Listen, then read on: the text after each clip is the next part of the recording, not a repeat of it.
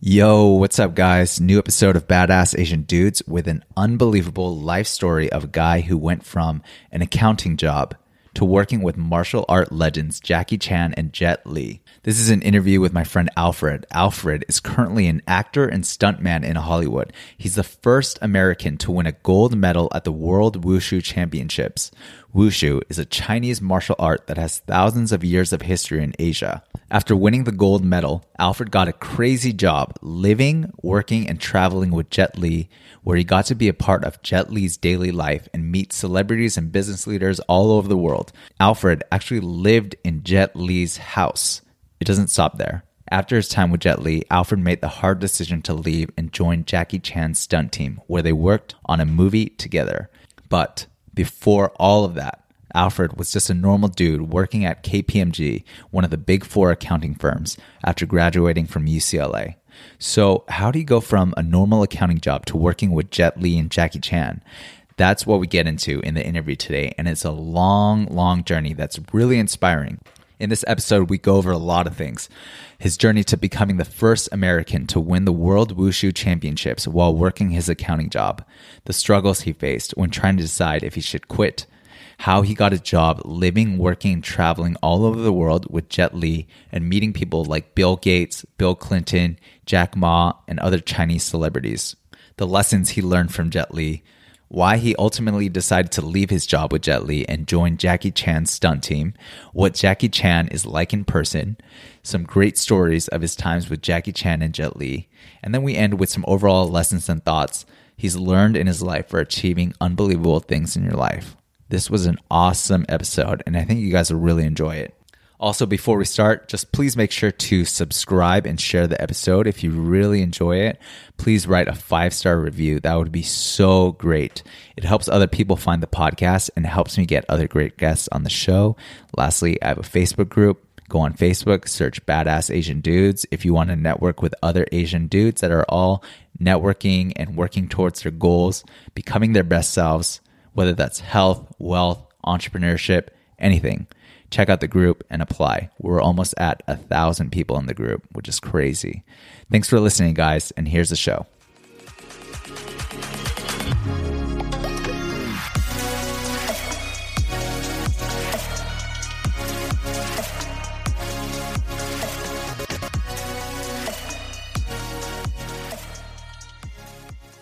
So, Alfred, what's going yes. on?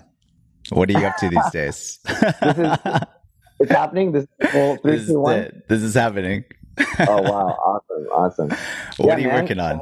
Uh, I haven't talked to you in a while, huh? Yes. Um, what am I working on? I'm working on a number of things, mainly focused in the uh, entertainment, stunt, uh, stunt coordinating, action directing, a little bit of on and off camera work, but uh, all surrounding the entertainment space. And I think it's a really exciting time for um, people in entertainment and also, of course, Asian and Asian Americans as well. Yeah, for sure. Okay, so your story, your life story, I think it's very, very unique, you know, because mm-hmm. I think I heard that you used to work in accounting. Like right after you yes. graduated from college, you used to work in accounting and then you won the Wushu championship and then from there. So like, can you go into like the whole story of how you got started? Sure, sure. Yeah. Uh, I grew up in the Bay Area in California, and then uh, I went to. I actually went to school uh, at UCLA, which is how I met Glenn, who was my roommate, which is kind of how we all got connected. I um, interviewed Glenn last week. Oh, awesome! He was my roommate. So um, yeah, for me, like I feel like the path was always, you know, kind of in the in a Asian American Asian culture, just to to go to a good college, you know, get the job which is what I did. So um, I kind of put it all out there. Like I, I, I, really wanted to make it into UCLA, which I did. I studied economics, and right at, straight out of college, I got a job working at KPMG, and I worked there for about two years. And uh, simultaneously, I was still training martial arts, which was just a, a passion of mine, something that I just enjoyed doing. that just something that resonated with me. After KPMG, I also worked at City National Bank for like a year and a half or so. So all, all in, I've been, I was working for like three and a half years or so. in the IT audit space. So yeah, essentially, you know, accounting, auditing, consulting. How was that? Was that fun? That doesn't sound fun.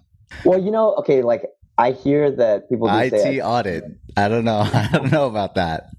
People do say like auditing is like I don't know either. I've heard or I've seen some statistics that it's definitely like a, a more boring job.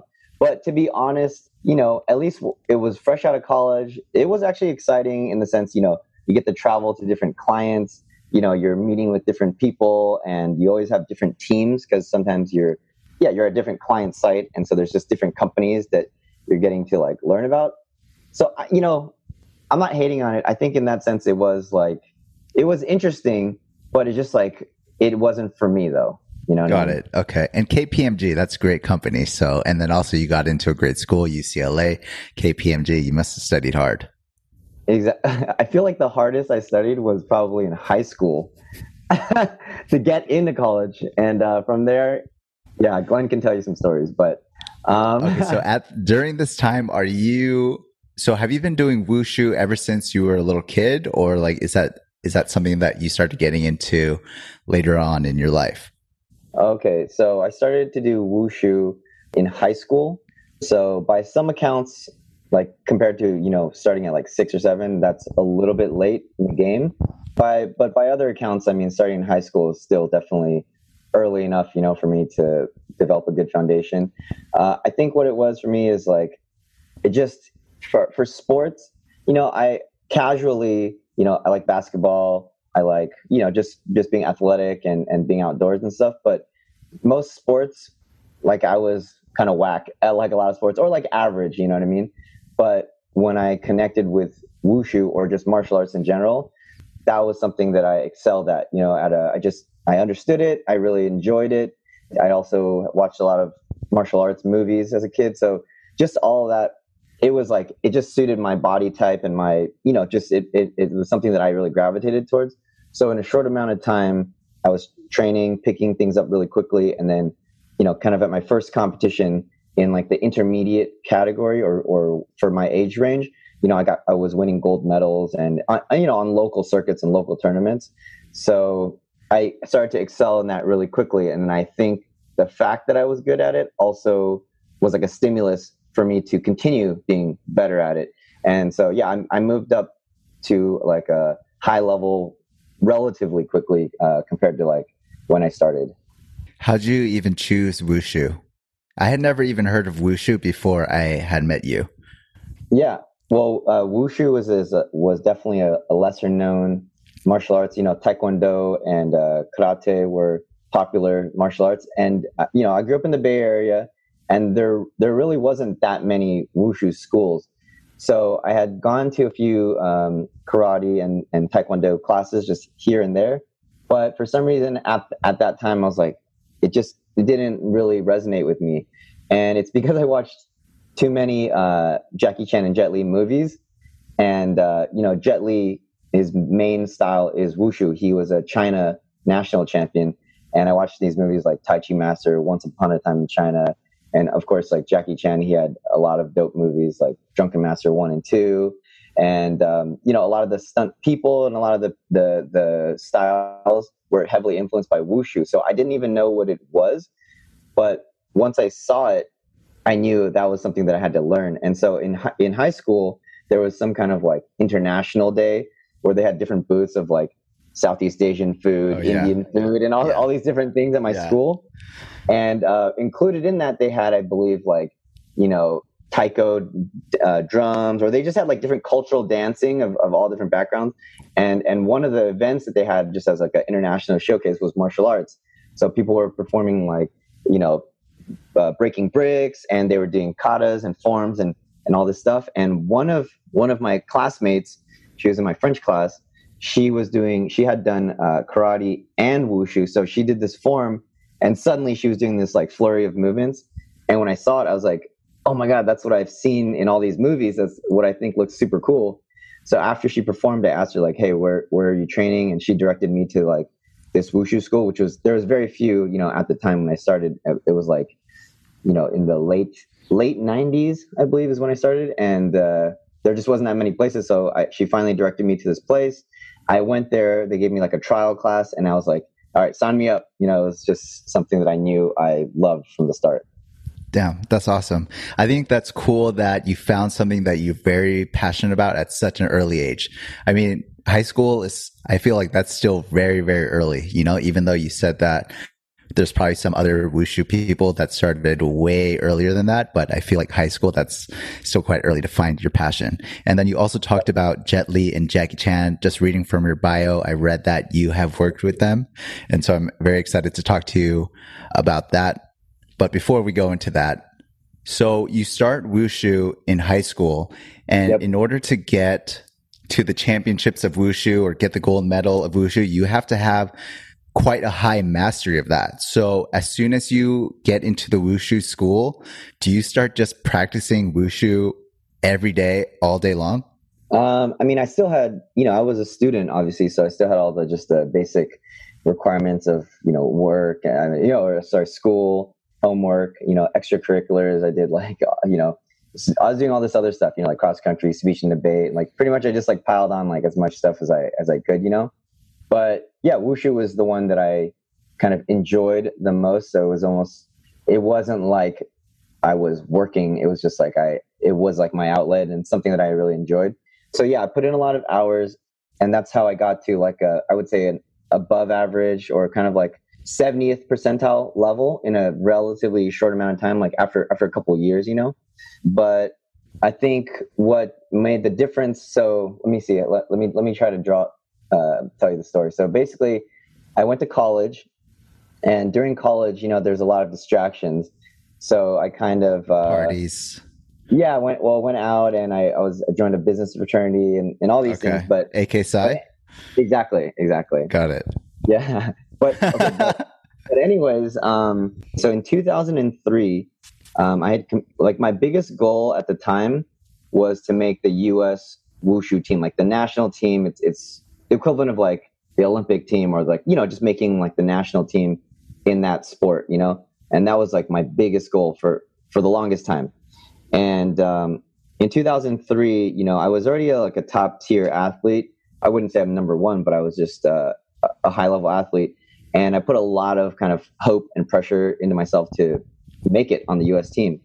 And I felt, you know, you could say this and that, but there was there was some politics, there were some obstacles, and there was just a lot of you know stuff. And uh, I didn't make it, so I was kind of like let down by the system, and I was like, you know, eh, like there's just I was just kind of disappointed and um, had almost given up on it. And then so combined with that was kind of like right when I entered college, uh, roughly, and so combined with just AK Psi and school, obviously social life, all these things, I had kind of I had kind of I don't know, just like I put it on the back burner. And it was two years later, one of my UCLA Wushu, um, so I helped start up the UCLA Wushu um, club at school. And there was uh, there was one of my teammates, Tiffany Reyes. She was a little bit older than me, but she had literally started Wushu in college.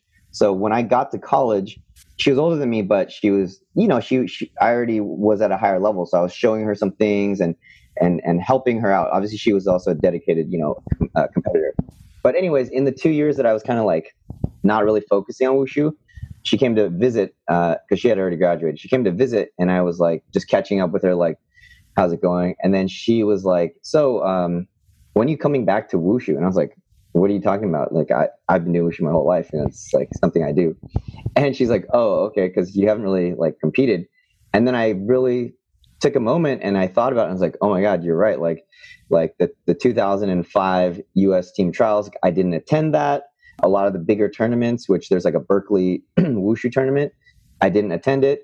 And I kind of was like, oh wow, I've really been off the map for like two years, you know? And, and she actually made the US Wushu team in a shorter amount of time than like I had been training. And I was like, you know, I had a couple years on her by the time she just started and she put in so much dedication and work and she made the team so kind of like proving that it could be done you know despite like when you start and despite all these things you know so i kind of like was jolted awake and i was like that that fire to like compete came back and so i was like okay you know what i'm going like i have i, I gotta like i gotta do this thing And so fast forward to 2000, because the team trials is every two years. So fast forward to 2000, 2007, uh, which was the next team trials.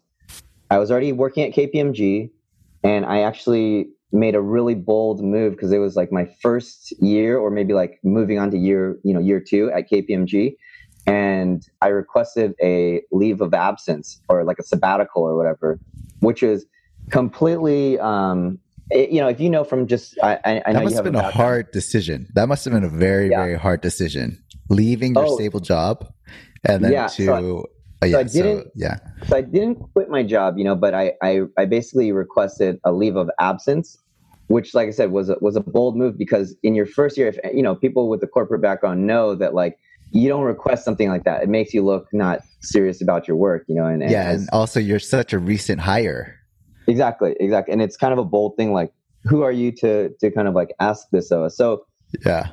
So for me, I wasn't really necessarily asking for a leave of absence. Like I was going into it like I was really nervous, you know, kind of talking to my my my manager and stuff about this because essentially I was, you know, fearing that they're gonna be like, okay, well, if you want to take a leave of absence, just leave permanently, you know. So I, I had gone in with I kind of made the decision. It was a hard decision, but I was like, okay, you know, I'm just so competitive that I was like, I need to focus and and get you know because like there is a lifespan, there is a uh, kind of a, a, an age limit for wushu, like not by the laws of it or you know not by the rules of it, but just your body. It's kind of like there's an optimal age where you can compete at a high level. You know, just like gymnastics or or any you know athletic endeavor. And so I yeah, I made this tough decision. I said I'd like to request a, a, leave of absence. How about your parents at this point? Did you ask them about, or did you talk to them about the sabbatical, and what were their thoughts?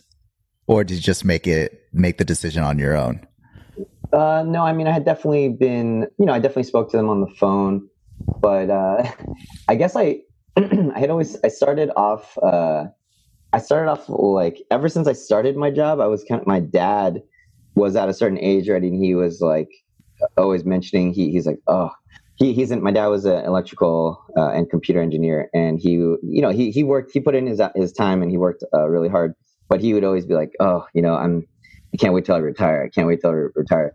So we'd kind of have this running joke where even though it was only my first year at work, I would be like, oh, I just put in 60, 65 hours of work. Like, I can't wait till I retire. I can't wait till I retire, you know? So, like, I was kind of like just joking about it. And I was like, and I would just uh, go extreme, but but like more of like sarcastically being like, yeah, you know, uh, like I'm gonna do wushu, like or or like I I don't know, I can't, I'm not gonna, I can't keep doing this. Like it's it's too it's too rough. You know, me and you, Dad, we should both like retire, and like and so I had kept that kind of as a running thing, and um, so but they knew that you know I was still interested in wushu, and it was a passion passion of mine. And then yeah, then you know as I even amongst the joking, I was kind of saying like, like questioning if if it, if auditing was something that I wanted to do as a as a lifelong pursuit. It was a great thing, you know, out of college, met some great people and learned a lot. But still, it was like something I was wondering if I, I would continue to do. So if you were wondering what you were going to do for your lifetime and it wasn't going to be auditing, were you thinking that martial arts was going to be your lifetime pursuit? Or what did you, what were your other options that you were thinking about for your lifetime?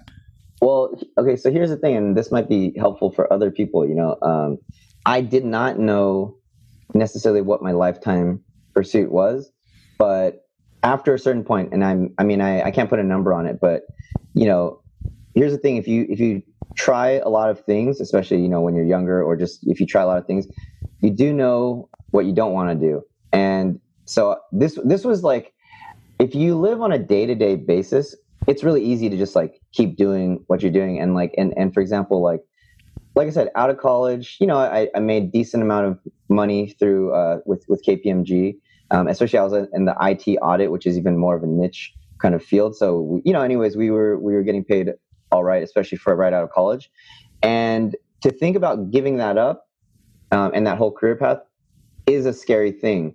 But what was scarier was knowing that I did not necessarily want to do this. And I kind of multiplied out like, okay, I'm right out of college, but let's fast forward 10 years. Let's fast forward 20 years. Like, what is my future outcome? And the thing is, if I was going along the, the track that I was on, I could see the future outcome, which is basically I would make a higher salary. I would probably live in a slightly better uh, place, whether it's like a, a home or a condo or whatever. I'd probably have a slightly nicer car, but essentially, uh, you know, I'd eat at slightly nicer places, but um, you know, essentially, my lifestyle wouldn't change significantly. Like I would be exactly who I was 20 years later, still auditing or still doing, you know, that field of work, which was not something still making I, the jokes, still making the jokes with your dad, like, oh, right, oh, oh yeah, yeah, wait yeah, to retire, like doing that thing. Yeah, exactly. I, yeah, I would be living a more, I guess, yeah, I would, I would be living a linear standard path in my career, and that again, in some ways, you know, people who are doing that, it's if it's for them, like that's respectable and honorable, but then for me, especially if that's not something that I resonated with, I didn't want to live with regrets. And especially if you fast forward 20 years from now and that's totally not what you want to be doing and you're just incrementally living better because if you think about the payoff, it's like, you know, you, you can kind of calculate how much you would make as a, okay, as a senior associate, as a manager, as a, you know, like those incremental 5%, 10%, even 20% uh, pay increases are not really going to change my standard of living, you know, and, and I'm happy with as long as I have a vehicle to get around, as long as I have, you know, food on, I can, you can go to Costco and then make food. Like, I'm just saying, like, if you compare like the trade off, uh, risk and reward, it was like, I saw where I would be uh, 20 years, 30 years from now. And I was not in love with that. Now, the other hand, I had this like path where it was unknown. It could be worse or it could be better. But I was, because I knew the, the outcome, because one outcome was known and I did not want that outcome the only practical choice or the only possible choice to not have that outcome was to jump into the abyss, you know? And if you jump into the abyss, then the potential is like limitless. And yes, there is risk. It could be worse. You could be more broke. You could, you know, you know, have certain things, but even the, the broke is, thing, even the broke thing, I feel like it's not as bad as you think because I feel like if this whole thing didn't work out, you could probably get your job back at KPMG or a different place. Exactly. I could have. I. I, I very possibly could have uh, went to another firm, maybe a, like, yeah, just either a, a lower tier firm or just even a, a, slight change of like instead of IT audit, maybe just audit or maybe just IT related. So, yeah, there were some other options, but uh, yeah, you know, at the time, it definitely feels like it's like a do or die kind of move. It's like I'm giving up this this yeah, path, but, especially when you're so young. You know, like you feel like everything is so dramatic. Exactly. Exactly. Yeah. So yeah, I think that's what that's what's big though. I think if you when people are afraid of taking a leap, it's like look where you're at now and is that where you want to be? You know, because like kind of time is like one of the most precious things. So if you just wade in in that in that pool for like an extra two or three years, like time's going by, but what are you actually like gaining? You know, maybe maybe some more income, but you're also spending money every year. So like how much are you really like netting, you know? Yeah. And then I agree with what you said. Time is so precious. That's your most precious resource. Okay. So you asked for the sabbatical and then what is, okay, yeah. what happens next? So I asked for the sabbatical. Um, very blessed. They, they were, you know, they were for it, but they said, you know, yeah, this is like your, you know, we'll, we'll let you go, but obviously you got to focus on, on the, you know, do your thing, live once kind of thing. But, you know, you come back, you got to really, zero in and focus on on um, your career you know with if you you know if you want to stay with us and all that. And so yeah i mean i i sabbatical i didn't make any money while i was on the leave of absence. Like it was unpaid. It was the only thing was like they would let me come back to work. That's all. But i wasn't going to get the standard pay increase. I was compared to my peers i was definitely going to be it's kind of like you stay back a grade kind of thing. But anyways i went out to china which is kind of the the origin uh, and the roots of wushu. So they have some of the best. They have the best athletes and the best training facilities. And I was, you know, going all in, all on my own dime, out there um, training. I trained super well, hard. That's exciting, dude. That's really exciting. Yeah. That's like a movie, you know, like this like the new chapter of your life. You move to a new country and pursue your dreams. Like that's that's really exciting. Well, no, it, I mean, it definitely was. I was kind of like, and just, you know, being free from my work that I was, you know, I was already there for like over a year and I did this whole thing, I went to China. I trained. I prepared for the the team trials, which was in 2007, and there was so much pressure. Like the night before, I could barely eat. I could barely drink water. Like I was just kind of like, you know, psyching myself out or whatever. And I competed. And in my first event, I totally like messed up. I totally screwed up. And Oh, yeah, I was out. I was Okay. out like Wow. like the sabbatical, the the the money I spent out there in China, the training, like you know, like some some Rocky level shit where you're just like yeah. sweating This it is out. a movie. This is like Yeah. a movie. I I crashed and burned, and after I I, I knew I messed up and I, I had no chance. I didn't make the team. I didn't know what to do. I just felt so so like you know I felt so frustrated. I just left the kind of tournament site and I just walked outside and I just literally kept walking. I was I had I was I used to listen to music before I would like compete to kind of psych me up. So I had like a little MP3 player.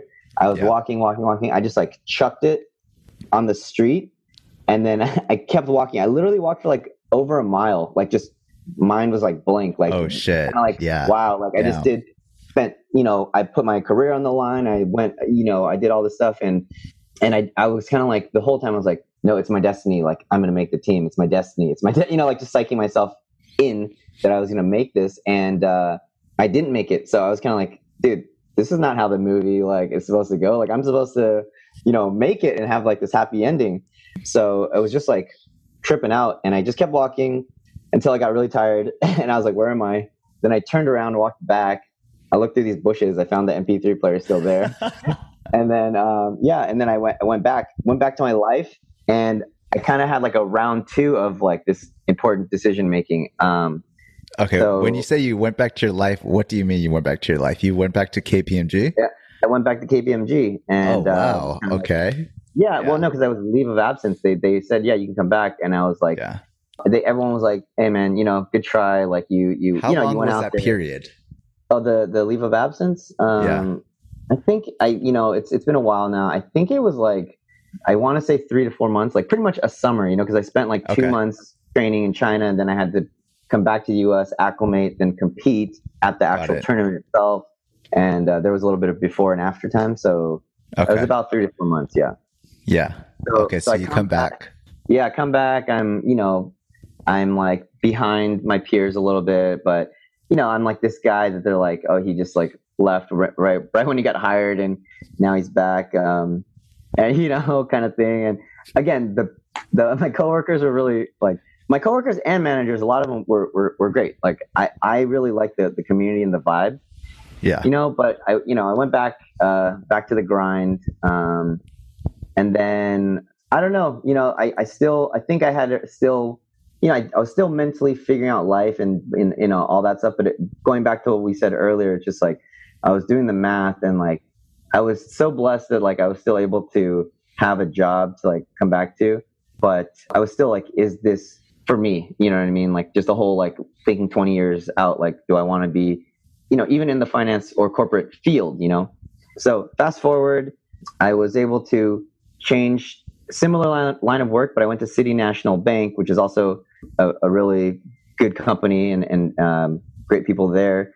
But the reason I went there was because I was more on the internal team. So I had to, I didn't have to travel as much. It was very much like a, a nine to five hours. And Yeah. I did that because I was like, I didn't want to give up. So I was like, I, I had kind of in that time period decided like, no, I, I need to like, I need to go again. Like I've got like one last shot in me because at that point I was like in my, you know, mid mid early twenties, which doesn't sound that old, but just for wushu peaking is like kind of, you know, in the early twenties is, is like the is peaking, you know, and plus like you got career, you got other things to to focus on. So I was like, I can afford like one last shot at this, and it's another two years dedication, 2007 to 2009. You know, Oh shit. So I was- okay. yeah, two years. You know, it's it's it's it's not short, it's not super long, but it's still like two whole years of your life. You know, Yeah. and I was like, all right, I'm gonna I'm gonna try this. I'm gonna do this again. Like I just I am like stubborn sometimes, you know, and uh, just have like sometimes I I just hyper focus on something, and so yeah, it's almost in that like yeah, it just my my hyper focus for like the, those 10, 8 or nine, 10 years, whatever, was making the team. Like that was it, you know. So, you know, now even in my job interview for City National Bank, I was like, the reason I want to come here from KPMG is I want a little bit more of a set in, like more of a like a, a routine schedule. And what's important to me is not like career advancement, but just getting my job done, doing a good job, but having the the the schedule to train, you know, to to train uh, in my martial arts. And I kind of told them my background. You know, I, I was a uh, you know high, you know highly ranked U.S. martial artist, but I want to make the team and I want to compete at the World Championships and all that. And they respected that. They're like, yeah, I mean, as long as you get your job done, that's cool, you know. And so I would train in the mornings, not every morning, but especially as I got as I got closer to competition, I would train at like 6 a.m. Then I'd go to work, and then after work, I would train again. So there's a wushu gym, or that you would go to, or you would train at home. Or What would you do? Yeah, I mean, there was a, a, a, bunch of places. Like in the mornings, it was more of just like a workout, or there was like uh, kind of a parking lot or an empty space that I would just kind of, you know, train, uh, maintain yeah. my, my fitness. And then, yeah, at night or in the evenings, I was training at, uh, there was a few, you know, a few places, but sometimes, yeah, the gym, but also uh, a place in Orange County. Um, like, so I was, I was training down there. It was, yeah, Southern California Wushu Academy and uh, I, you know, I, I did. I was like a wushu nomad. I did go from like various places. There was a, a coach I had, Li Jing. She has a, a school kind of. Um, well, back then it was like near closer to Chinatown, but now she has a school in, near Temple City. But anyways, yeah.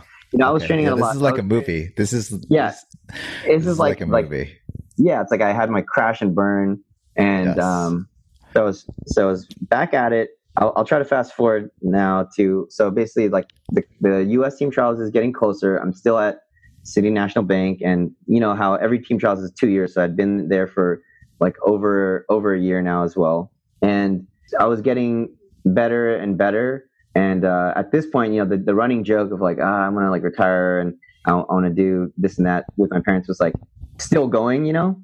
And so this was a crazy thing. So I was once again put at this like crossroads, you know, where, you know, kind of like what what do I do thing, and so I was, but luckily, you know, th- this job they were um, more more I wouldn't say flexible with me, just it was more routine, so I, I had a, a better schedule, and so I was training, and you know, my my parents were my parents were supportive of it, but they were still in the mentality of like, okay, well, you know, he's got a stable job, just like they're kind of like yeah, you're getting old. Why are you still doing this wushu thing? But whatever, like, you know, as long as you can pay your bills, like, that's fine. Yeah. So here's the, the crazy thing. You know, I was uh, training and training, and um, what happened? Let's see. I I had um, I booked my my my mom started to like help me because I okay I was also train I was also learning like Tai Chi, which is like another event. I was just like doing everything in wushu possible to like make the team and all this stuff. And I was just training all these different styles and just like really like elevating my training. So sometimes I I would even fly up north to the Bay Area, which is um, you know where my parents are, and there's schools out there. I would fly up north on the weekend to receive training from some like you know um, like former Chinese national champions, and I was just like doing all this stuff. And so basically, after all the work I put in, everything kind of lined up. I made the U.S. Wushu team so yeah, so I was I competed at the team trials, which this year was held actually in California. So I didn't even have normally like they they hold it on the East Coast, but this year it was held on the West Coast. Like just all these things lined up, and I won't go super into it, but even at the competition itself, like they like announced the scores or whatever, and like I didn't make it, but then they they like made a mistake. They announced the scores where I was like, I was like, oh shit, again, I didn't make it. And I was like internally crying and I walked outside. I did this little mini walk, not a mile walk, but I kind of like just walked around the block a little bit. When I got back in, there's all these people like whispering and like chattering and stuff. And I was like, oh, like, cause I missed stuff, you know, as I was gone for like 10 minutes. I came back and they're like, oh, that previous score they announced was was off. Like they made a mistake in the tally or like the ballots or whatever it was uh, in the scoring. And so I was still a number one contender. So, and then long story short, at the very end, I was like holding my breath to the end but they announced who made the team, and I made the U.S. team. Wow, wow, that must have been an amazing feeling. That was definitely, yeah. It's like it was cathartic for sure. I mean, I was like, it was almost like even after it had happened, I just was like, I don't have this. I didn't have this excited. I was happy, but I didn't have necessarily like a super happy face because I was just kind of like waiting for any moment where it was like, oh, that's a mistake, or like I was just so nervous about it, you know, and Yeah. and pinching myself like, is this real kind of thing, you know? But um, Sure. so this so the story kind of well, yeah, it doesn't end there. Like it kind of only gets crazier, really. No, I, I, this is why I wanted you on the podcast because I want to Okay, hear okay. this this story. Okay, so now I made the U.S. team. It's kind of like, woo, like that was. That's kind of Yes. that's. but then know- now you guys need to get to work to win the championship. Exactly. So the thing is, why do you want to make the team? Obviously, you make the team for like you know the prestige of being on the, a, a U.S. team, but the real goal is, as the U.S. team member, you get to represent the U.S. in competition at the World Championships, which is also held every two years. And the World Championships, like, so just to clarify, like what scale it is. Obviously, wushu is not like a huge sport in in the North America, but it is recognized by the IOC, which is an, the International Olympic Committee. You know, over 88 signifying countries are a part of it. It's you know, wushu is part of like the the China Games, like the Southeast Asian Games, like you know, uh, Pan American Games. Like it's it's a um, regulated body, and it's not just like like a lot of people will kind of throw out like, oh, I won the the, the martial arts 2015 championships, world championships, just because they'll say world championships because like someone from Russia and someone from Canada competed, so it's a, it was a world championships. People kind of do throw around the titles uh, loosely, but this is kind of a on a Olympic level scale that the International Olympic Committee recognizes and is the equivalent of the uh, World Championships for gymnastics, the World Championships for like skating or any sports that that set like the world records are set at the World Championships for a lot of these uh, sports. So, anyways, like so, uh, I, you know, all my coworkers are uh, super happy for me, you know, because it's kind of like they they knew that this was like a big thing for me, and I was pretty mentally exhausted because it was just very stre- strenuous to like prepare for the the uh, the U.S. trials, but now I had to prepare for World Championships, and I just I continued what I was doing, and as it got closer, you know, my coworkers were saying things like, "Hey, man, you gotta like go for the gold. You gotta, you know, like just kind of like it's like a catch, you know, a phrase like go for the gold kind of thing, right?" Yeah. and no American, no American wushu uh, competitor had won a gold medal at the time because it's a heavily dominated by Asia sport. Uh, obviously, I'm Asian American, but I'm I'm born in America, you know, so like we, Yeah. we represent the U.S. in competition, and so no North American or at least American competitor, probably North American, I think at the time, had ever won uh, gold medal in in what I was doing. Okay. Um, so so it was so really though, like it was more at the time. It was more of an honor to attend. It's kind of like, oh, Ah. I made it to the Olympics. You know, like you don't Yeah. really think like, oh yeah, I'm gonna. It's kind of like, oh, I'm not gonna beat Mike Tyson or like Jordan or whoever. It's just like, yeah. cool. I got to play with them like on the court once. Like that's pretty life, you know, life story right there. You know. Yeah. But when people who weren't in my sport, they were just like, "Yeah, you're gonna win, right? Go for the gold."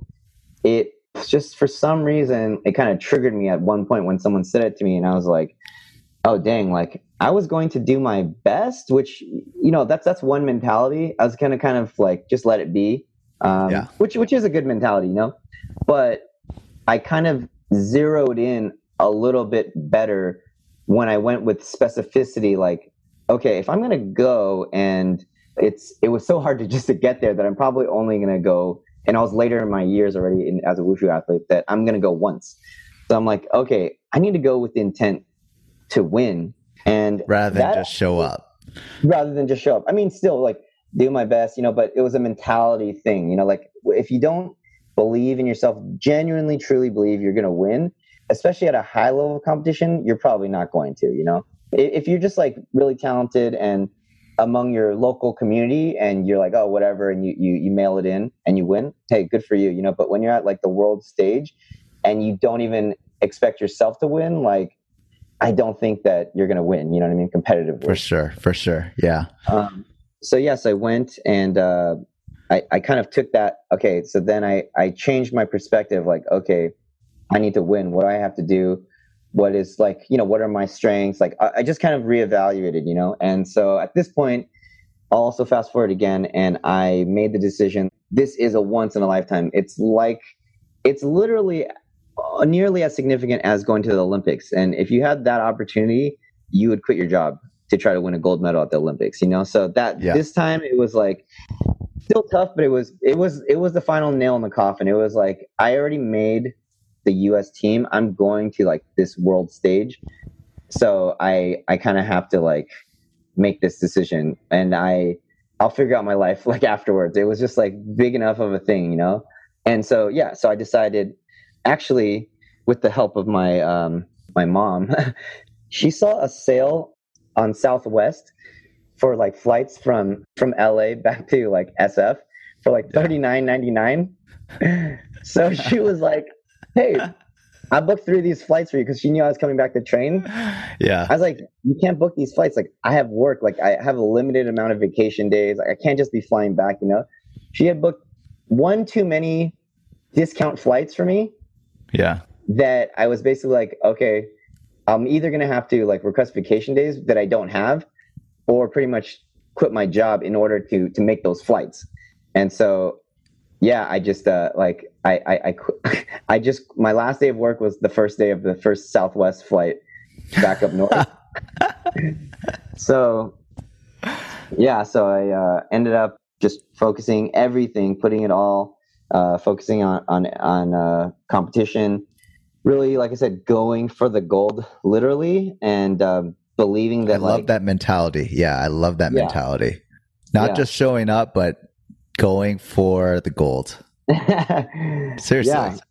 And so when I got to uh, the competition, uh, here, here's one more thing. It's kind of like if you say you genuinely believe in yourself and that you're going to go for the gold, your actions need to reflect that. So again, prior to the competition, prior to Worlds, my parents asked me like, "Oh, do you want us to attend?" Because they had attended a lot of my tournaments when I was a kid, but you know, later in life, they're like, "Dude, you should, what are you doing? Still doing wushu? You know, you got to like focus on your career and all this stuff." But they knew the World Championships was obviously like the biggest tournament of my life, so they they kind of offhandedly they just kind of like, "Oh, do you uh, do you want us to to go, you know, watch you compete or not?" And at first, I was like, "No, like, don't worry about it. I don't want you guys to have to take vacation from your work. I don't want you guys to have to like book a flight to. It was in Canada. I don't want you to have to book a flight to Canada. Like, it- you know, it's a hassle to travel to get, you know, especially they, they have jobs as well, and and um, you know, it's not easy just to get get out of the house and and, and all that. So I was like, you guys have seen me compete, you know, like since I was a kid, so I don't want to trouble you. But once I went, once I changed mentality of like go for the gold, I thought to myself, okay, if I'm gonna win a gold medal, the biggest, one of the biggest, or at the time, the biggest achievement of my life, like who would you want to be there? Of course, you'd want your parents to witness that. It's like you want your parents to attend your graduation. There's certain, you know, the, your your if you get married, certain like, you know, momentous occasions, you want them to be there. So if I said don't come, that's kind of going in with the mentality of failure. Hey guys, forget it. I don't want you to see me just flop around and like do whatever. But if you look at it of like, I'm gonna win the biggest event of my life, should your parents come? Yes or no? Like it's a pretty simple answer. So pretty last minute, I was like, yes, yes, like please, you know, I'd love it if you guys could come. Um, luckily, they were able to get time off. They were supportive. They came, and I'll tell you this: every single little bit of help helped me win that gold medal. Because what happened was, it came down to a tiebreaker. I was competing, so you know, there's different events that we compete in, just like in Olympic stuff, but my category was uh, in sword stuff, like straight sword. And when I competed, we we have scoring and certain things, and my score, I had a tiebreaker between me and Japan. So it was literally a, we were tied for first place, and it came. That's how close it came down to. Like we had the exact same score, the exact same everything, and it came down to a tiebreaker. Like the amount that my life has changed by being a world champion as opposed to being second place is definitely like I, I can't I don't know the exact extent, but I do know that when you are able to, especially now that I'm in entertainment, be a world champion and someone that's that's done something that America has never done versus being second place. I know that that's like a big difference, and it was ba- made by tiebreaker. So the fact that my parents were there, they were able to kind of, you know, just the comfort of them being there. They helped me, you know, kind of look over myself. I think my mom like helped me like get lunch or buy food, you know, like motherly things. All of my friends, even you know, in LA, the ones that have just even helped me, like if I crashed at their place or if I was training and yeah, I would train with them and then we would just like grab a bite and crash. Like anyone that helped me, like literally 1% of help that I, or 0.1% of help that I got from anyone made that difference because any little mistake or one less, you know, being slightly more tired or whatever in that competition would have put me in second place. Like it couldn't be more dramatic than like it couldn't be more, you know, written like a movie than what yeah. really happened in real life. Yeah.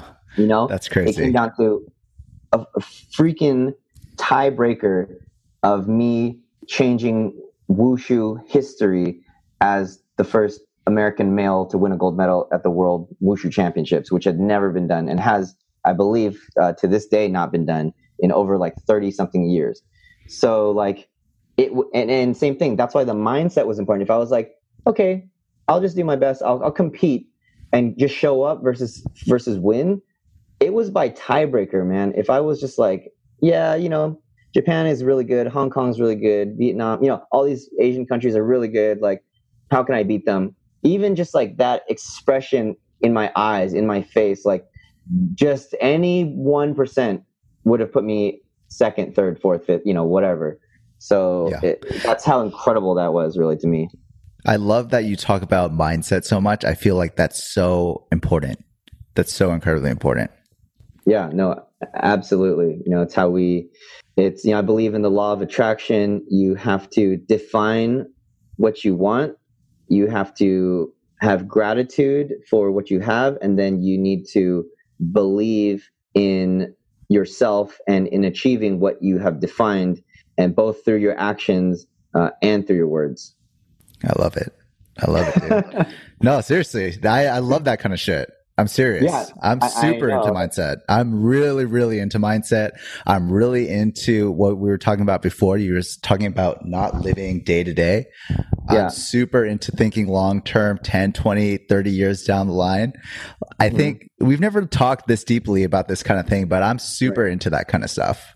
And I know I vibed it and I sensed it like just in your posts and in the things that you've been putting out there. And I was like, I really like what you're doing with, with, well, with the podcast, with gathering people in the community and uh, yeah it's it's you know it's the law of attraction. Um, i don't want to get all too you know into that side of things necessarily but you could feel it when someone thinks that way. They think bigger picture. They think long term. I'm super into that stuff as well. And it's obviously yeah. kind of gotten us to where we are today. For sure for sure. Okay so you win the championship and then this starts opening up tons of doors for you. So where do you go next after that? Yeah so I go back to the US. I'm freaking unstoppable. Like, you know, just like yeah. I just conquered. You won the gold medal. You won, won the, the, gold, gold medal. Yeah. You must feel yeah. so good. Yeah, it's like I, it's like, exactly like it's like I won I won a, a world championship, you know, and so I was definitely just feeling high on life and um, was getting a few, you know, interviews and and um, I was on a couple magazines for, you know, more in the in the martial arts community and just like at this point I also didn't have a job like a full-time job anymore because I had quit to to compete. And um was just like yeah I was on cloud 9 and um I guess the momentum kind of just continued. And um I wanted to there's a part of me which I'm I'm a little bit jumping ahead but it's like I wanted to live my life in a way where I could be talking with someone like you or be telling be sharing with someone that like I wanted to like stamp in that and be an example that if you uh, you know if you believe in something and that you that you really do this like law of attraction thing with with your mindset and all that that like the craziest craziest things are possible you know and so i won the world championships but in wushu no no buts but you know in wushu however i felt like that wasn't enough to like make the the biography on alfred hsing you know what i mean. Hmm. So yes, to, to stamp in, people be like, oh, well, yeah, you, you trained, you're an athlete, you trained hard. So like you got there, you know, like doesn't mean anyone can do it, you know? And like, so I wanted to live by example. And the next steps of my life, I had set these new goals, which were even crazier and more like ridiculous. And those goals were working with my two biggest idols, which was Jackie Chan and Jet Li, and then appearing in and uh, appearing in a Hollywood blockbuster film. Those were like my new world world championship goals. And how do you come up with those goals? Like, do you like sit down and like journal about them, or did they just kind of like pop up in your head and you just think this is like what I want to do? I just go off of well, this, this might I'm roughly saying this, but yeah, I, I go off of my gut. You know, some people they don't have a maybe a strong call, but if you explore enough, uh, do enough things, and kind of find yourself, you'll be able to see what things you are attracted to. And and you know, I'm maybe I'm more fortunate in that like I just knew like I didn't strategically plan out like, oh, how am I gonna make a living or how am I gonna do these things? It was like one milestone after another, which was the the world championships thing was like a no brainer. Like I don't know, I just always wanted to do that. I've been doing martial arts for a long time, and all everything was building up towards that. After that, it was kind of like, well, what else do I really just want to do? And the people that got me into martial arts, even though they didn't know me, but I knew them, was you know watching all these martial arts movies, and the two biggest influences were Jackie Chan and Jet Li. So I'm like, well, can I get close to these guys and, and work with yeah. them and somehow maybe contribute back to them? I don't know. Like that's just what I would want to do. Like I don't, I don't, I didn't really think about the money play or like, because really, like, what do we really need money for? It's just to, it's a means to a, to an end. It's a means to do what we want. So what if I just do what I want without thinking about the money? If I, if my goal is like, oh, I want to drive a Ferrari, I should think about how I can drive a Ferrari, not how I can make a million dollars and then buy one and then do this. It's like, what do I just, what do I want to do? I love it. Okay, so those are your goals. So what's the next step? So yeah, so those became my goals, and um, shortly after, you know, because it's kind of like you you need to put yourself in a position to receive these. You need to put yourself in a position to receive the things that you want to attract. And so because I didn't have a job anymore, one of my friends who was he did wushu and he was also a um, web designer for Jet Li's website. And uh, so he was he was in touch with Jet Li, and he knew I was uh, jobless, and he said, "Hey, um, I I overheard that Jet is looking for someone to to help him out because his current team, you know, uh, assistant or whatnot, is going to um, get an MBA. So he's looking for someone international with with experience in martial arts, uh, a little bit of interest in the entertainment space, bilingual, and has like a business background because because Jet Li had transcended being just an actor. He had a philanthropy. He has his own businesses. Real estate is you know like he's he's just he's more than just uh, an actor, you know, and a global ambassador for many brands and many um, organizations. So he wanted someone a little bit with just a crazy random background, and I happened to like fit that, you know. Wow, that is crazy. That yeah, is, that's so awesome. Okay, that wouldn't have happened this opportunity would not have come up if I hadn't quit my job and open myself up for that opportunity, you know? Yeah. So I basically, I basically send in my stuff, just like a, a little cover letter and a resume and, you know, a, a little uh, self introduction kind of thing. And I go, I don't hear anything back. I go on my, my merry way. I'm like, I'm going to be real. I'm still like partying with my friends. I'm still like getting invited, you know, just like I'm living the high life. You know, I just like everyone was like, very congratulatory and like you know great job on like you know you you like conquered the impossible you know especially in my in my communities. And people were just like so proud and and and i was like i was just living it up because it's like this is something i had trained for for the past 10 years and given myself so much pressure. And so I'm, i wake up one day to a phone call and it's like plus six seven one two x nine, you know, whatever. It's just like some weird number, and I'm about to like hit like end, you know, because and I'm waking up at like eight a.m. I'm about to like hit end on this number. Yeah. And uh, you know, something in me is like, well, whatever. Like, I'll just pick it up. If it's spam, then I'll just like tell them to like get out of here or whatever, you know. So, so I pick it up and it's like, hi, I'm calling from the office of Jet Li. Um, I received your your information uh, and your as a referral. Are you you know as a candidate for this position? I'm literally like I've got like eye boogers. Like I'm in my like I'm sleeping. Yeah. So, anyways, uh, so yeah, I take I take the call, and he's like, okay, um, yeah. So could we schedule a time to Skype because you know there. Yeah. So the reason the number obviously was all well funky was he was calling internationally he was yes. like Singapore or Hong Kong, you know, and different time zones. So um, I know we're we're skyping right now, but uh, I had hair at the time, so I had this crazy like bed head and like bed hair and just like looking like a mess. So he asks me like, "Do I have time for uh, you know an interview?" And I was, you know, I was like, I was gonna say, yeah, you know, let's let's try to do later today or to, you know reschedule to not reschedule but just because he called me out of the blue so i was like okay yeah. yeah. we can schedule a time you know but something in me was like this is again just like the type of person that i am it's like this whole time is valuable you got to seize opportunities kind of thing i was like and also i thought in my i did the quick calculation that like he's on a different time zone like it's going to be hard to like connect again he's got to like find me you know i was like here's my skype like if you have time like why don't we just do it now I, I think he might have even asked me if i was free now and i was like I was gonna say no because I looked like crap. Yeah. But I was like, you know what? Like, let's wow. do this. Okay. So yeah, I gave him I gave him my Skype. He's like, I'll call you right now. I was like, okay. So in the time I hung up the phone to pick up the Skype, like I ran and like put on some clothes. I kind of like mashed down my hair a little bit. Um, yeah. And he he calls me. I press accept. Like the camera turns on. He like yeah. looks at me for a second. He's kind of like he does a little like, and he's like, anyways. So he kind of like gets serious, you know. Yeah. And yeah, we do the interview there. You know, it's just standard kind of interview questions and uh, and all that. And once again, uh, you know, I finished the interview, um, and I don't hear back for like maybe like two or three weeks. How'd you feel um, about the interview? I, it was all very surreal. You know, it's just like there's a guy that's you know that's the gatekeeper of Jet Li. Um, he's in like Asia, skyping me.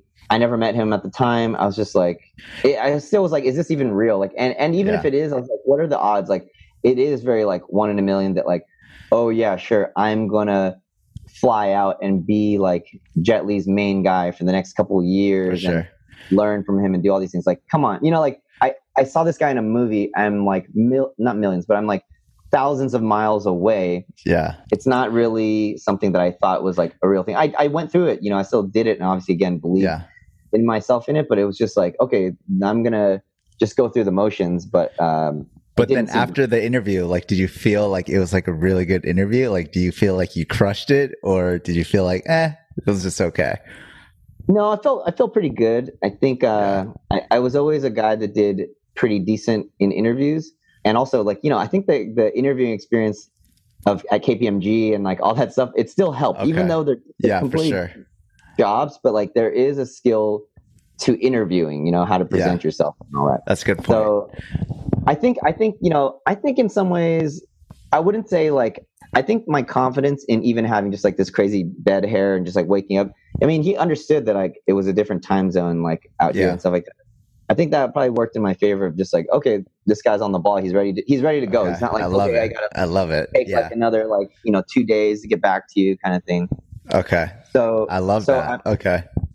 So I'm out in Hollywood with with uh, my friend uh, Wei, and we're he's I think he's driving, and we we had a drink or two. We're about to go to you know an event, and I check my phone, check the mail, I reload it, and then it says like offer letter from the office of Jet Li, and I'm like, Wei, I think I Whoa. I just got offer to work for Jet Li. I looked at it; it's a real thing, you know.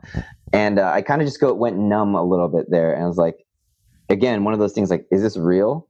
And it wow. was, wow. yeah, and it it was, and I had two weeks to pack up everything and move to China. Like it wasn't like I was just gonna work, you know, a couple days. I literally had to prepare to pack up my life in America cancel all my, you know, gym membership, all my subscriptions, all my bills, all whatever, pack yeah. everything up and relocate my life to China basically in two weeks. That's crazy, dude. Okay. Yeah. So, you know, obviously I also tell my parents, my parents who were once very traditional Chinese parents, which they were like, you know, you got it, you got the finance job, you got to, you know, do either business or law, you know, like these kind of things. You got to stick with with what's tried and true. To all of a sudden being mind blasted, like, okay, my son just won the world championships. I've seen him appear on a few, you know, random stunt or random gigs on television. Now he got a job offer from Jet Li, who they had seen in theaters in Asia and on TV, and they're just kind of like, "All right, we're not gonna like exactly tell you what to do anymore at this point." Yeah, just like it's just like some freak of nature like stuff happening. wow, that's that's crazy, man. Okay, so two weeks, you have two weeks, and then you move over to China. I what is that like? What is that like? I'm obviously like just luckily I'm a I'm a um a, a, spontaneous type, so I was able to you know go with the flow. And yeah, I just like I said, I, I totally just scrambled and and made it happen. So I move out to China. When I first get out there, basically like I still hadn't. I, I may have met Jet like once like long ago, but essentially for for this, you know, because it was a over the the it was over Skype type interview with with his assistant and not himself. So um, I was kind of still like, what is happening? Like I was just, I still didn't believe it. You know, there's a there's a, a sketch part of me that was like, even though it was like through my friend who worked for him. So I, obviously I believed it all, but just part of me because it was so surreal. I was like, am I flying to China and then I'm going to get my organs harvested? like I was just like, you know, like because when I landed, just someone had a sign and they picked me up. I didn't know anything. Like you know, as, as in like I didn't recognize them. I didn't know them personally, and I hadn't seen Jet Li appear yet because he was actually not even in. I flew to Beijing, but he wasn't even in Beijing yet because he was still on some other tour. You know, crazy life. And so I'm just kind of waiting in like this hotel for actually for like a week before he gets there. Hmm. So this whole time I'm like, are, are they going to foot me with this like crazy hotel bill and just like tell me like get back to LA or like they're going to be like, this is a mistake or like i don't know you know just like it's the same thing i was just like when i when you put a lot of importance on something you just your mind starts running and thinking of like all the alternate possibilities you know so anyways he actually comes and uh, it's it is real and i end up working for him for you know like a year and a half or or i mean it, it's the job kind of like I, I was still helping him out like even even later on but for definitely yeah over a year i was working with him crazy, crazy lifestyle. I mean, this I could whole do a whole story on this uh, alone, you know. But I'll, I'll just kind of give you just some highlights. But like the first week of working with him, I think I had flown to six different, you know, countries or provinces or whatever in five days. Uh, we were on like tours, and I woke up in a hotel one day, and I, I didn't know where I was. I thought I was still in America for some reason, because just because it was a whirlwind of a like of a trip, and I realized like, oh wait, I'm in Shanghai you know, it's just like it was like super crazy. Like, yeah, there's there's so many other stories um, that I, I kind of don't want to like just spend all the time on that. But essentially, like it was really crazy and it was a blessing. And I mean, I don't want to say it was, it was, definitely not all just like rainbows and, and candy canes, you know, like kind sure, of fun. It's a job, it like you know, yeah, super, it's a job. So there's a lot of work. Super, super hardcore, like hours. My life was like the devil wears Prada in terms of like intensity. Okay. Like going here, here, he's like the elite of as a superstar, but also as a martial artist and also as a like a representative kind of of, of China. So like it's just like a lot of the I interacted with Bill Gates, Bill Clinton, like I, I interacted with uh, Jack Ma of Alibaba, with the CEOs of all the major studios, all the film studios in China. I had, you know, lunches and and stuff with like Rob Cohen who who did like the Mummy and like the the Bruce Lee Dragon the Bruce Lee story and like his Jet Li's agents and managers in the U.S. are like communicating with me and they're also Jason Statham's manager. I mean, it's like big people and uh, and and just big things happening left and right. You know, like yeah, one day I wake up to an email from like Bill Gates Foundation. You know, the the, the next day I'm like on set like kind of d- doing like martial arts moves with Jet Li or whatever, you know. And um, I do see why he, like I said, he wanted someone with like kind of like a jack of all trades in, in some ways, or at least in, in certain fields. Let's say he tested me as well, and he kind of like worked me up two things. But in the end, I was okay. Like I'll I'll be honest. I was like making coffee and tea for him, ordering food for him, booking flights for him, but also negotiating multi-million dollar commercial contracts for him. I was also uh, I stunt doubled him on a commercial, and I also oversaw some of the action stuff that he did on like thirty plus million dollar feature films that were like hits in China. And I was I was interacting with all the other A list stars in China. Like it was definitely like a crazy like a crazy crazy ride that like because my things have been moving so fast ever since I kind of moved on from that because maybe we'll, if we have time we'll get to it but i started to do like stunts and other and action uh, coordinating on my own that things have just kept on moving fast but like it is nice because not i haven't had a time to really like tell all of these stories in their entirety and it was almost like when i came back to the us it was almost like a new chapter so definitely people knew i worked for him but like few people have heard and gone in depth on like all of the stories and like like if i could uh, do one of these like telepathic things and like touch yeah. your brain and just like flood you with all of my knowledge, like you would be like blacked out for like uh, you know 48 hours. no, that sounds amazing. That sounds like yeah. such a crazy opportunity. And it sounds like you Absolutely. met so many great people, did a lot of cool things. So, did you have a lot of interaction with Jet Li? Like, were there any big lessons that you learned from him or anything that you took away from him? Oh, no, I, I lived with the guy. Like I lived in his house. Yeah. Like, yeah, I lived with him. I mean, I saw him like, you know, I saw him more than like someone I'm in a relationship with or something like yeah. that. Like it's, like, I literally saw him every waking hour, except for maybe like maybe like if I took a holiday to see my parents like once every year, you know. Okay. I spent like Christmas and like you know birthdays and stuff with him just because like the job was so demanding, you know. Yeah. So, what are some I mean, lessons that you learned from Jet Li? I would say like, I mean, some of the greatest lessons is just you know, yeah, he he is. It doesn't matter where you are in life and what level of success. Like if you just he is always on it. Like he's he's punctual. He's sharp. He doesn't take anything lightly, even despite like where he is. And I would also say that through my interactions with um, with Jack Ma Jet Li and all these people that, man, people think that if they have a billion dollars or a shit ton of money that like it's going to change their lives.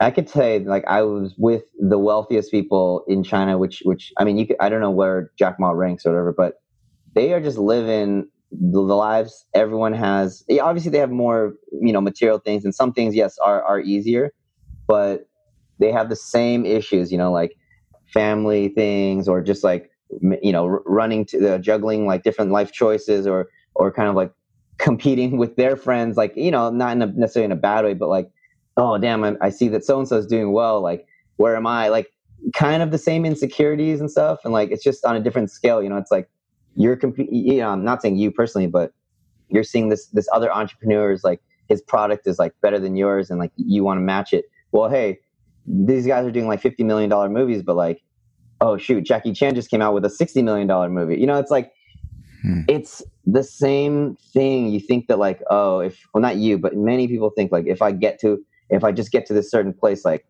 I want to be coasting, you know, and for sure, it's not the case. You're still going to have to deal with like plumbers to come to your house, even if it's a mansion. You're gonna still have to deal with like, or you're to still have to deal with hiring a guy to hire a guy. You know, like there is just still like these issues. And yeah, if you if you are organized and do certain things, no doubt you can obviously uh, make things like easier on, on yourself and optimize but like we all still age we still all go to the doctor we still like there's just they're so similar like for me i didn't i wasn't like putting these guys on a pedestal obviously because i was living with them working with them day to day but like like they're just like you man if i mean if anything you have more knowledge than they do in certain in certain things you know in certain things where where where you've educated yourself and so like they're all just people. They all have things that they're like excited about too. Like even though they're like at the top of the food chain in some capacities, they're like, oh, whoa, that was cool. I want to like go watch this event or like you know they, they they see things online too on youtube or like oh that's dope or like Youku in china or whatever but yeah anyway so it's kind of like that that's something that i that i also learned that it's like it's it's pretty important actually to like find some kind of spiritual path it doesn't have to be necessarily religious or whatever, but just like grounding yourself, looking at the bigger picture. I think those things put things in perspective a lot better and are a lot more useful than like again the day to day stuff and like just living in the as like a, an instinctual creature I think that's a really important lesson. Yeah, that's so true. And I feel like that's very similar to thinking like, I'll be happy when, you know, like people like have this goal, like, oh, they want to make like $10 million, $20 million. And they think that exactly what you said, they get to that goal and then they'll be coasting. But then exactly what you said, when you get there, you look at your peers and they have more money and then you want more and more. Yep. So I feel, yep. I feel that's like such an important lesson.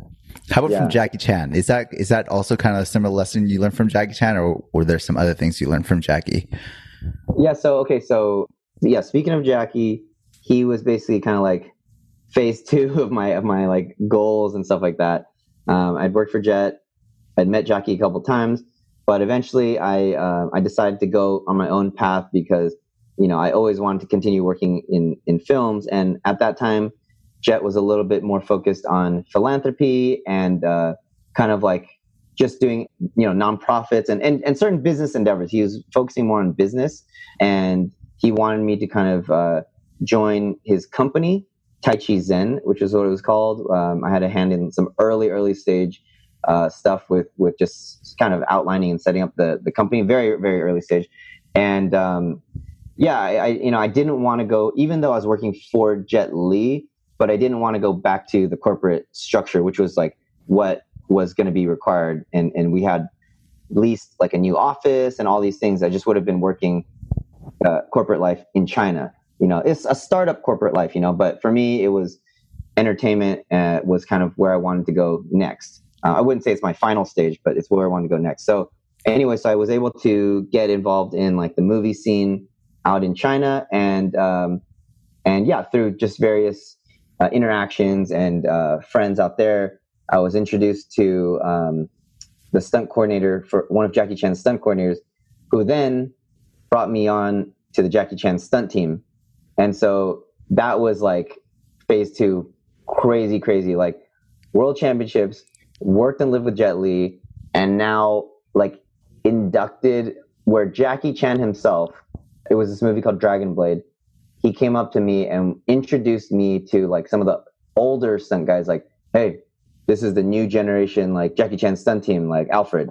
I was like in tears inside you know? That Holy was shit. crazy. This american born kid from california somehow ended up ended up in asia working with jackie mother effin chan and where he knew my name and introduced me, you know, as a stunt team member of his, like to to like legendary other stunt people. And I was like, my mind was was blown. You know, I was like, this is it. This is like you can like you can do anything. You know what I mean? Like that's yeah. crazy. Like just you know just by you know believing and, and just and putting yourself out there like the, the path is not clear but you just take one step at a time until you get closer and closer, you know? Yeah. It's kind of like World of Warcraft, you know, the map is like black, but when you keep walking, it keeps on opening up the map. That's like what happens, you know? so what's Jackie Chan like? So Jackie Chan is is awesome. Basically, like he's the most personable guy ever, and uh, humility is just through the roof. First of all, yeah, Jackie Chan is exactly how you would think Jackie Chan is, like how you see him in the outtakes and all that. Like and when you see him in the movies, like he's basically just Jackie Chan. like probably like all of his characters should just be named Jackie, like in all his movies. You know, like he's literally himself. I mean, there's obviously like sometimes where you know he might play like a Vietnamese soldier or uh, like a in the the foreigner or like a certain thing, you know. But essentially, yeah, he's very much playing himself. But he's he's really cool in a different in a different way. Like he loves movies. Like he loves the community he's a very social person. He loves learning. I feel like yeah, he's got a um, he's a kid at heart. He's like he's getting he's getting up there in age, but he's just a kid at heart. He's got a ton of energy. And yeah, I would say I think what keeps him young and why he's just so badass is like he never stops learning. he's got this uh, genuine curiosity for for for all things. This is like crazy that I'm saying all this stuff, but I I was able to fly on a private jet with Jackie and his manager. We flew uh, from Beijing to Hong Kong. We get in at like close to midnight. He goes to his house in Hong Kong. He gets a haircut, like from a from like a, a personal like stylist at like midnight in his kitchen while he's like on the phone like doing other like deals and talking and stuff like that. Then he's like, he doesn't want to sleep still. So he just takes me. I'm like one of the only guys there. He has like two or three maybe assistants, you know, and we go to his like study room or something, which is a huge room, the size of like a like a like a TV studio. I think he bought out like a, a former network station studio, and it was just one of the rooms. And he starts like showing me everything in there. This is like midnight wow. or something. That's unreal. Like, yeah, it's just it's just me and him, like two assistants and like a manager who who's obviously been there many times. So she's kind of just like chilling, but he's like, and obviously he, you know, I'm not trying to front. Like obviously he knows me from we we worked together on the movie for like you know three or four months. But you know, I'm not like his BFF or anything like that. It's just like I'm one of the stunt guys that he's worked with, and he's just like I think it could have been like you could have been there. He would have been excited to like share with you like what was going on he takes me to this room or like the you know this this kind of like work study area. He like blasts some like 70s music or something like on his like Bang Olufsen like like system or something and uh and then uh, he's just showing me everything. He's got like this old like Coke machine that like he's like he puts in a um, a nickel and he's this like Coke bottle comes out and he's like, look, it's real cane sugar. You know, it's like a real like thing from like you know like the 50s, one of those like you know? And then he he like brings me to this other area and uh, he turns on this huge light. Imagine like a dentist light you know but like overhead but a oh, huge oh, yeah, one. yeah yeah. Okay. he, he, turns it on. He's like he waves his hands. He's like look no shadows like, they made that for surgery you know it's huge light i'm like what why is this in the middle he's like look no oh, shadows oh man that's so funny he, he, he takes me to this other bookshelf he like hits this book. It opens. He's like, "Look, it's my private theater." I walk in. He's like, "Okay, let's go." He like pushes me out. Like he just shows me. the bookshelf like closes. Like, tell me that's not like if you had like unlimited resources and money, you would make like a bat cave and like do crazy, crazy stuff. You know? Damn, that's crazy, man. I'm sure so you then, have so many Jackie Chan and Jet Li stories. Oh yeah, no, so many. So so so yeah. just to finish that story off, so then we we end up sitting down on this on the counter. He busts out some like Courvoisier or XO or something like that, and uh, Jackie Chan brand cigar, and we just share. We he gives me a cigar. We we basically like we're just chilling with a cigar, listening to like 70s or 80s music on his like stereo system, and he's just like telling me stories. That was like it was like one of the best days of my life. Bro, that is amazing. That's so crazy, man. Yeah. We're going to have to do a part two on your Hollywood career, but I think this is pretty good for now. Do you have any okay. parting thoughts for the young guys? Yeah, well, I, I definitely, um, I'm going to recap some of those things, but that, that is a good, you know, I guess stopping point. But I felt like those were the things that I was like, I wanted to do it for myself, of course, but I also wanted uh, to be an example that like, I wanted to do the most unbelievable, ridiculous things that wasn't necessarily for my career or for money or whatever. It was just like something that I wanted to do. And the fact that I was able to be the first, you know, doing what I did, made the US team, hit the world championships, worked for Jet Li, lived, worked for him, and was able to be called, you know, by Jackie Chan, a member of the Jackie Chan stunt team, uh, and and and have him know me on a first name basis. Like those are seemingly like not necessarily connected and seemingly impossible things, but I was able to do them because of like this ridiculous power of belief and not just belief, but kind of genuinely believing, but putting in the work through your actions. Like if you believe it's going to happen, you have to be making the motions. You don't just sit on the couch because then that's not that's not outwardly showing how much you want it. If you really wanted something, you're going to do everything in your ability to go get it, you know? And so I guess my, my, my parting words for today, it's actually something about the stresses that we put on ourselves, you know, and I, took me a while, you know, especially in like Hollywood, which we didn't really get into this this time. But it's like I do go from from job to job, like film to film or project to project, and like it can be stressful to to be like, oh, can I get on you know this next thing? You're competing with people. Like there's there's there's just like a lot of stress, and with anyone who wants like a career advancement or maybe to like take their business to the next level, like there is always this kind of stress. But I think I'm moving to a place where I'm able to find like this zen. And what I mean by that, stress is pretty much it's not productive. So what I mean by that is like you either do your best and let the rest be what it will. Like you you've genuinely done your best. You have no regrets. You put in the the hard work. You did the research. You know, you took the risks, whatever. So at that point, you, there's nothing to stress about because you cannot physically do anything more.